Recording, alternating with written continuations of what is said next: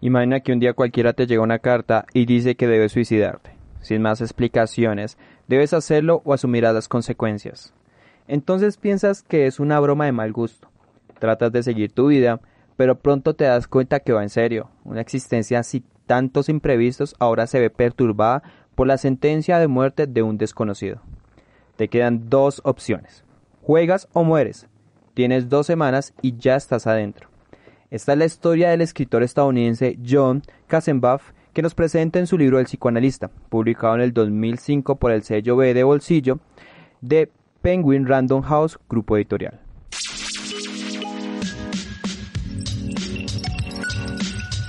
¿No les sucede que tienen libros en su biblioteca y han prometido que los leerán pronto? Pero pasan días, meses y años, y aún queda esa promesa. Es momento de tomar la iniciativa. Bienvenidos a Punto de Partida, su podcast sobre reseña y análisis de textos.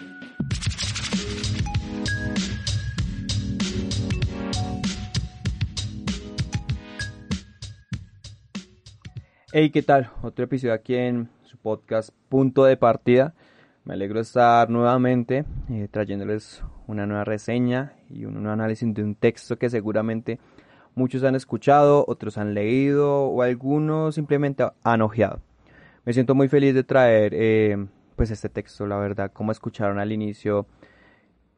Debo confesar que hace muchos años a mí me lo regalaron, me lo obsequiaron y lo había dejado en la biblioteca. Entonces como que no sentía el impulso de leerlo, ¿me entienden? Como que no es el género de que yo usualmente abordo. Mm, no me malentiendan, yo leo de todo, pero digamos que no. No tenía como esa iniciativa. Entonces, pues bueno, de un momento a otro se presentó la ocasión, eh, me contaron muy bien de él, de este libro, yo dije, mm, hay que leerlo, no sé, hay que pensarlo. Y bueno, eh, como saben, el texto, como se lo explicaba al inicio, el texto es del estadounidense John Kassenbach, creo que pronuncié bien, eh, publicado en el 2005. Les hablo del psicoanalista. Es del sello B de bolsillo, eh, pero en general pertenece a la editorial Penguin Random House, grupo editorial. Eh, también tienen muchos, muchos sellos que quizás deberían ir directamente a la página y después, pues, dependiendo del gusto de lectura que tenga cada uno. Como saben, me gusta estructurar los programas para tener como una mejor manera de manejar la información. Así que esta vez lo voy a, dividir en cinco partes. El primero es la reseña. Digamos que quiero hacer como una pequeña globalización de lo que se va a tratar, eh, de lo que trata la novela. Eh, la segunda parte son los personajes, que tienen mucho que ofrecernos. La tercera parte sobre la voz narrativa del autor, bueno, que el autor ha, escogido para esta novela. La cuarta es el tema, em, de pronto me por qué lo dejaste tan de últimas, pero quisiera poder abordarlo de otra manera. Y por último, conclusiones. Así que bueno, antes de comenzar quiero invitarlos a que nos sigan en nuestras redes sociales. Estamos en Instagram como proyecto punto de partida guion bajo proyecto. En mi perfil personal es Cristian Jiménez guion bajo WL. También estamos en Facebook, tenemos nuestras páginas. En Facebook estamos como punto de partida. Eh, ¿Qué más les puedo comentar? Ah, bueno, también tenemos la versión en video, es un poco más reducida. Digamos, si quieres decir, no, yo quiero tener la, información un poco más reducida, quiero un análisis más, se puede decir, conciso, sintetizado. Entonces pueden ir directo al perfil de YouTube que, que nos encuentran como punto de partida. Así que, bueno, espero se queden, eh, que sea de agrado esta reseña. Y para quienes no han leído la novela, pues se animen. Creo que este es como la mayor labor o el objetivo de este podcast.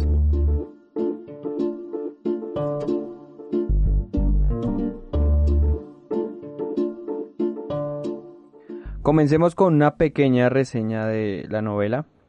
Digamos que al inicio eh, nos da una descripción del personaje, y nos dan como ciertas perspectivas de cómo es, de cómo actúa, cuál es la, vida que lleva, pero no a partir de una manera tan explícita, sino todo a partir de la carta.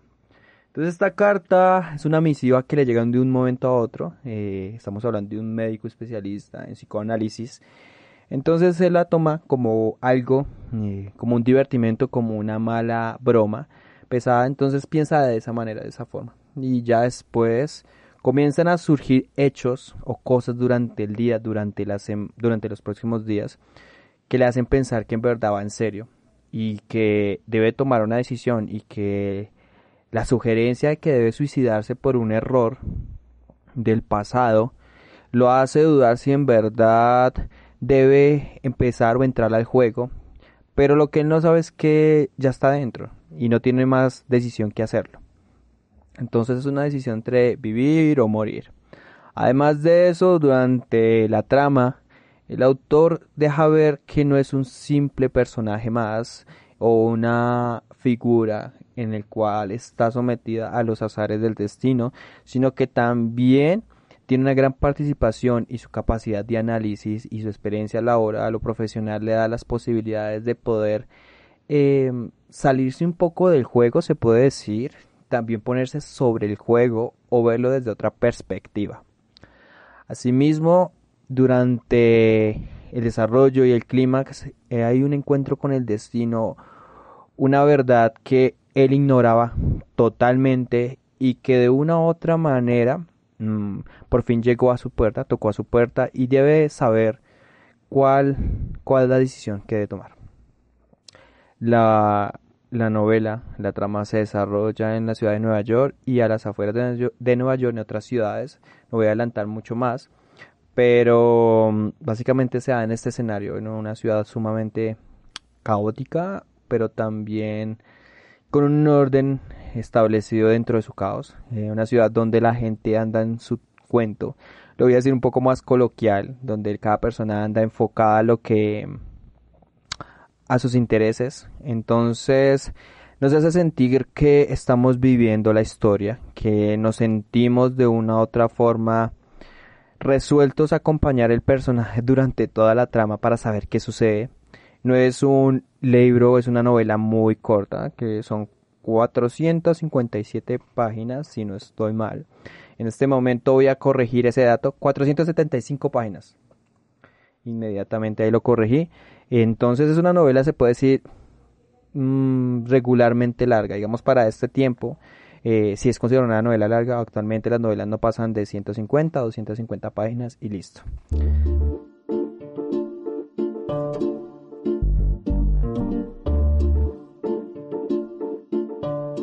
Veamos los personajes. Eh, escogió principalmente cinco que son los que tienen mayor trascendencia durante la novela.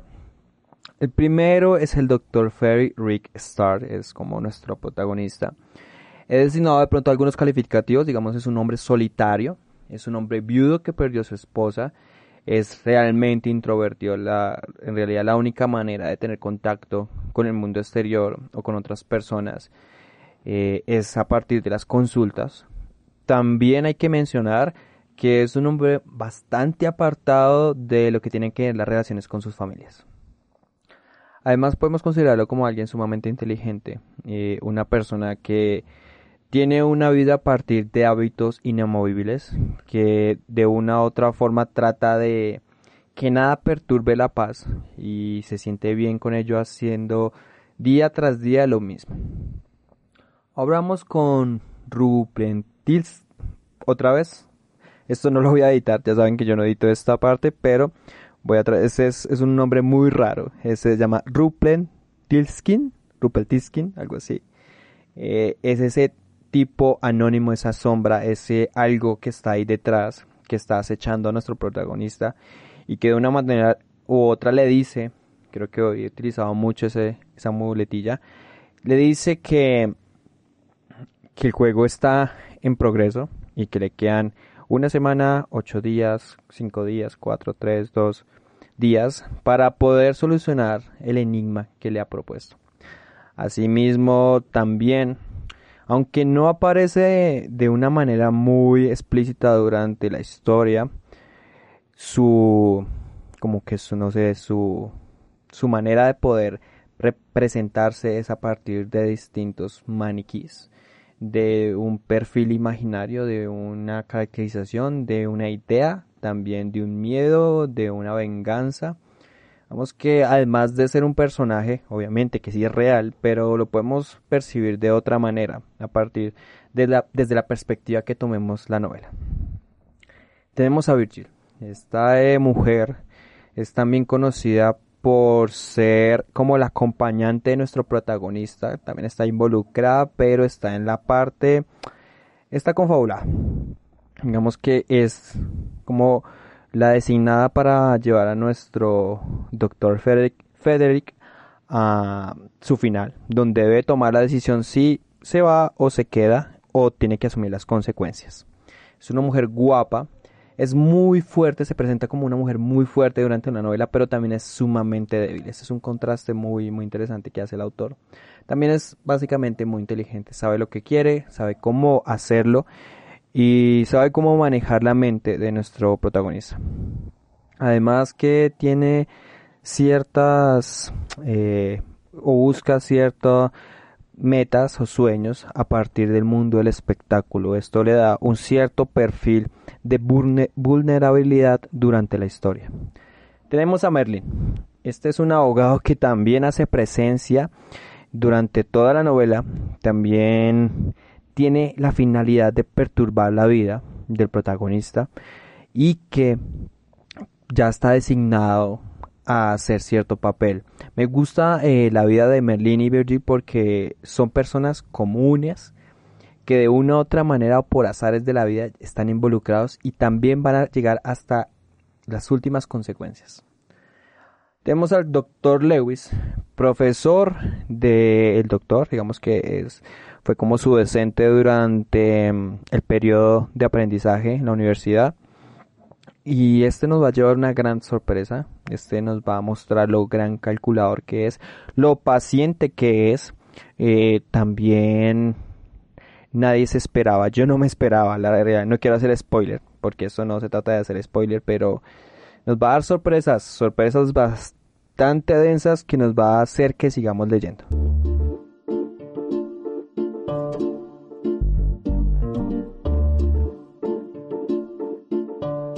Uno de los aspectos más interesantes que utiliza el autor durante la novela es la voz narrativa. Digamos que para en esta ocasión es necesario pues optar por la omnisciencia o la voz omnisciente en cuanto porque nos da las posibilidades de poder captar más eh, en torno a los pensamientos de los distintos personajes de la historia digamos que no sería tan eficaz si se fuera, si se utilizara, no sé, tercera persona o en segunda persona o en primera persona, que en primera persona también hubiera sido bastante interesante. Me refiero a que nos da eh, las herramientas para poder ir hilando los distintos cabos que nos da o nos muestra el autor durante la historia. Eso me gusta mucho. Digamos que te puedes poner en la posición de los personajes y saber qué es lo que están pensando o tratar de sentir o tratar de visualizar cuál será el siguiente paso. Me parece muy genial por ese punto. Además tenemos que ver algo y es que el autor maneja de manera maestría, como una, como una maestría el tema de los diálogos, porque además de ser o dinamizar las distintas escenas, también la posibilidad de ofrecernos datos y están hechos en esta ocasión para que generen una tensión permanente durante los distintos encuentros entre los personajes. Esto me gusta mucho porque me da la posibilidad de como si estuviera sentado frente a ellos. Digamos que si solo fuera una lectura o una, un relato infinito de los hechos como muchos autores también hacen, pues no estaría tan mal, porque aún así, pues mantiene una historia y mantiene la atención, pero los diálogos y la manera como están construidos te dan la posibilidad, te dan las herramientas, te dan como ese poder de, de no, es que iba a ser como una redundancia, el poder de, de poder de poder no, te dan la posibilidad de poder situarte muy, muy cerca de los personajes y eso me encanta. Eh, digamos que pueden pasar tanto tiempo y aún sí que es recordando las conversaciones entre el doctor y Virgin, por ejemplo. Entonces, bueno, eso es un punto adicional.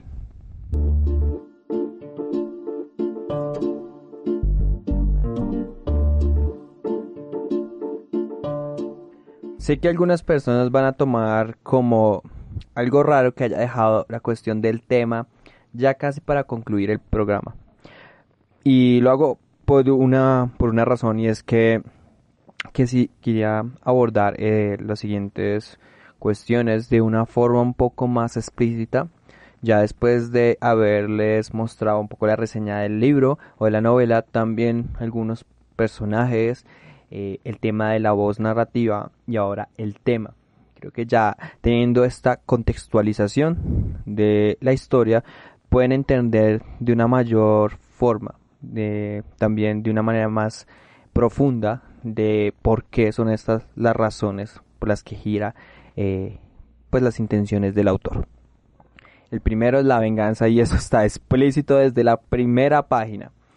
Creo que la venganza es un sentimiento, pero también es una manera de actuar a partir de un efecto causa, donde las personas involucradas tienen que asumir las consecuencias de sus actos, aunque muchas veces no nos parezca justo y vaya en contra de lo que podría decirse racional, o de lo que vendría siendo como una cultura, una cultura de sociedad o lo que sea, debemos también aceptar que somos personas de emociones, sentimientos y también de una manera de pensar un poco animal, se puede decir, donde sentimos la necesidad de o el resentimiento de hacer pagar a los demás por sus actos.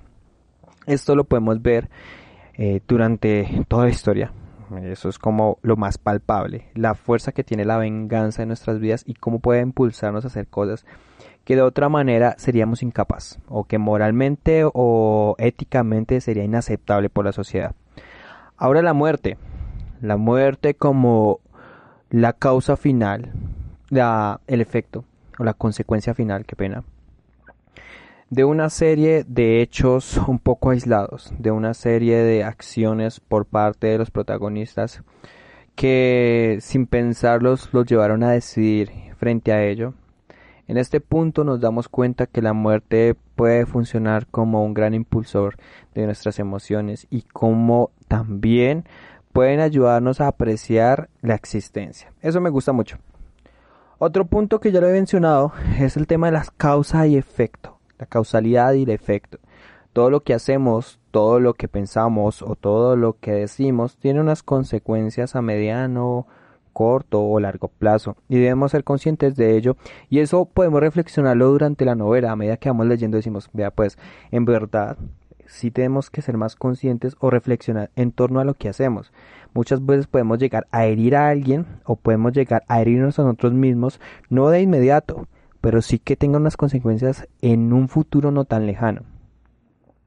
Me gusta también algo un poco maquiavélico, donde el fin justifica los medios y las personas involucradas, en especial Ruple Tilskin, creo que me va a costar mucho, va a seguir costando mucho poder pronunciarlo, es que sin importar lo que se tenga que hacer, sin importar los medios por los que se deba acudir, y tampoco lo que se deba, así sea, romper como esa línea de la legalidad, es que podamos alcanzar esos objetivos que nos hemos puesto. Y en este caso, que la venganza llegue a su cúspide, que es la muerte.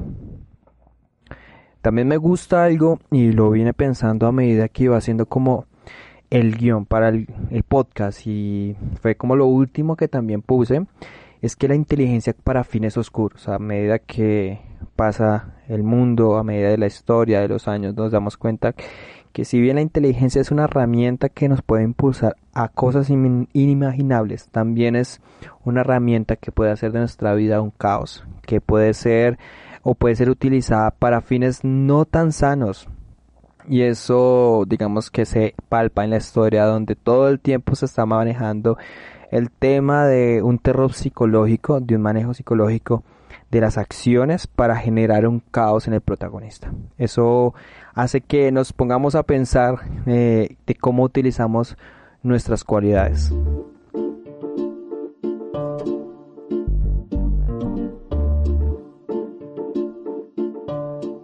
Llegamos al punto de las conclusiones y ha sido un camino, un podcast, un programa muy llevadero, se puede decir. Digamos que el tema de, la historia es un poco denso, es un poco complicado, escudriña la cuestión de los impulsos irracionales que tenemos todas las personas. Entonces voy a hablarles sobre los aspectos que más me parecen relevantes de esta historia y lo que hace que debamos leer a este autor sí o sí. La primera es la escritura, es una escritura cuidadosa. En realidad me sorprendió mucho, tenía mi desconfianza, pero me di cuenta que no hay palabra, no hay escena, no hay inclusive oración que se le pueda restar a la historia. Eh, cada parte el autor se dedicó muy eh, concienciadamente a escribir la novela donde todo fuera un esquema perfecto y donde no sobraran partes o hubiesen rellenos. Eso se le agradece mucho porque eso quiere decir que aprecia nuestro tiempo de lectura. Eh, muy parecido a lo que acabo de decir es el tema de la economía en la escritura. Creo que además de ser preciso en cuanto al contenido, también es muy preciso en cuanto al número de palabras durante cada oración que no hace tan extensa ni tampoco es tan aburrido o, o generan cansancio al momento de leer. Me gusta la cuestión de la tensión constante, desde que lees hasta que terminas la novela, hay una un punto de tensión que permanece ahí y que nos hace seguir y avanzar y avanzar y avanzar hasta poder terminar y entender el por qué el autor tomó ciertas decisiones, por qué mostró los personajes de esa manera, por qué se hicieron unas eh, verificaciones, se pueden decir, se hicieron unos cambios, donde se hicieron unas transformaciones de los personajes a lo largo de la historia. Esto me hace pensar que sí es posible actualmente leer novelas muy buenas, donde los autores en verdad se comprometen con su trabajo. El otro punto, y es que, aunque yo no soy tan fácil en esa parte, digamos que facilidad para envolver en cuanto a la historia, el autor lo sabe hacer porque de una vez nos muestra de qué trata la historia, cómo va a ir, y uno es consciente si quiere seguir o no, pero es necesario porque quiere saber en qué termina todo si en verdad el doctor Frederick, pues Frederick eh, alcanza o logra ganar el juego o por el contrario el juego al final le cuesta la vida. Mm, es una pregunta que les dejo ahí. Me gusta también, creo que esta parte no lo no creí que lo fuera a alcanzar una novela negra una novela psicológica, un thriller, que es cómo está, mm, no sé, cómo constituido o clasificado esta novela, esta historia y es la transmisión de emociones. La transmisión de emociones es tan poderosa que nos ponemos en el papel del periodista para del, del personaje para entender eh, cuál será el destino, de cuál sería o cuáles serían las decisiones que nosotros deberíamos tomar en momentos como este y si es la mejor manera o cuáles serían las opciones que tendríamos. Como saben, me gusta calificar eh, los programas me gusta calificar los programas. Creo que no es tan bueno grabar tan tarde. Me gusta calificar los textos que leo. Y esta novela se lleva un 4,5. Es una calificación bastante alta para una novela negra. Que sabemos que muchas veces estas novelas son calificadas como las novelas para poder leer en viajes muy largos. O pasan un solo rato. Pero en este caso es una historia que te da las posibilidades de poder reflexionar más allá de una venganza o la muerte y demás cosas, sino sobre nuestras acciones y sobre las consecuencias que puede generar. No siendo más, espero lo hayan disfrutado este programa, yo lo disfruté un montón grabarlo, eh, se animen a leer la novela, me encantó, personalmente me encantó, espero seguir leyendo más textos del autor y creo que es necesario porque hay una segunda y una tercera parte de, de la historia entonces, pues bueno, eh, espero se animen, ya saben, pueden encontrarla en línea, digamos que durante esta época del coronavirus y demás, pues es lo mejor, es lo más apropiado que acudamos a medios alternativos para poder adquirir los libros o otro tipo de bienes. Y ya saben, nos pueden encontrar también en nuestras distintas redes sociales. Eh, los invito a que visiten nuestro perfil de YouTube donde hay una versión en video que seguramente también les va a gustar. Así que nos vemos la siguiente semana. Un abrazo.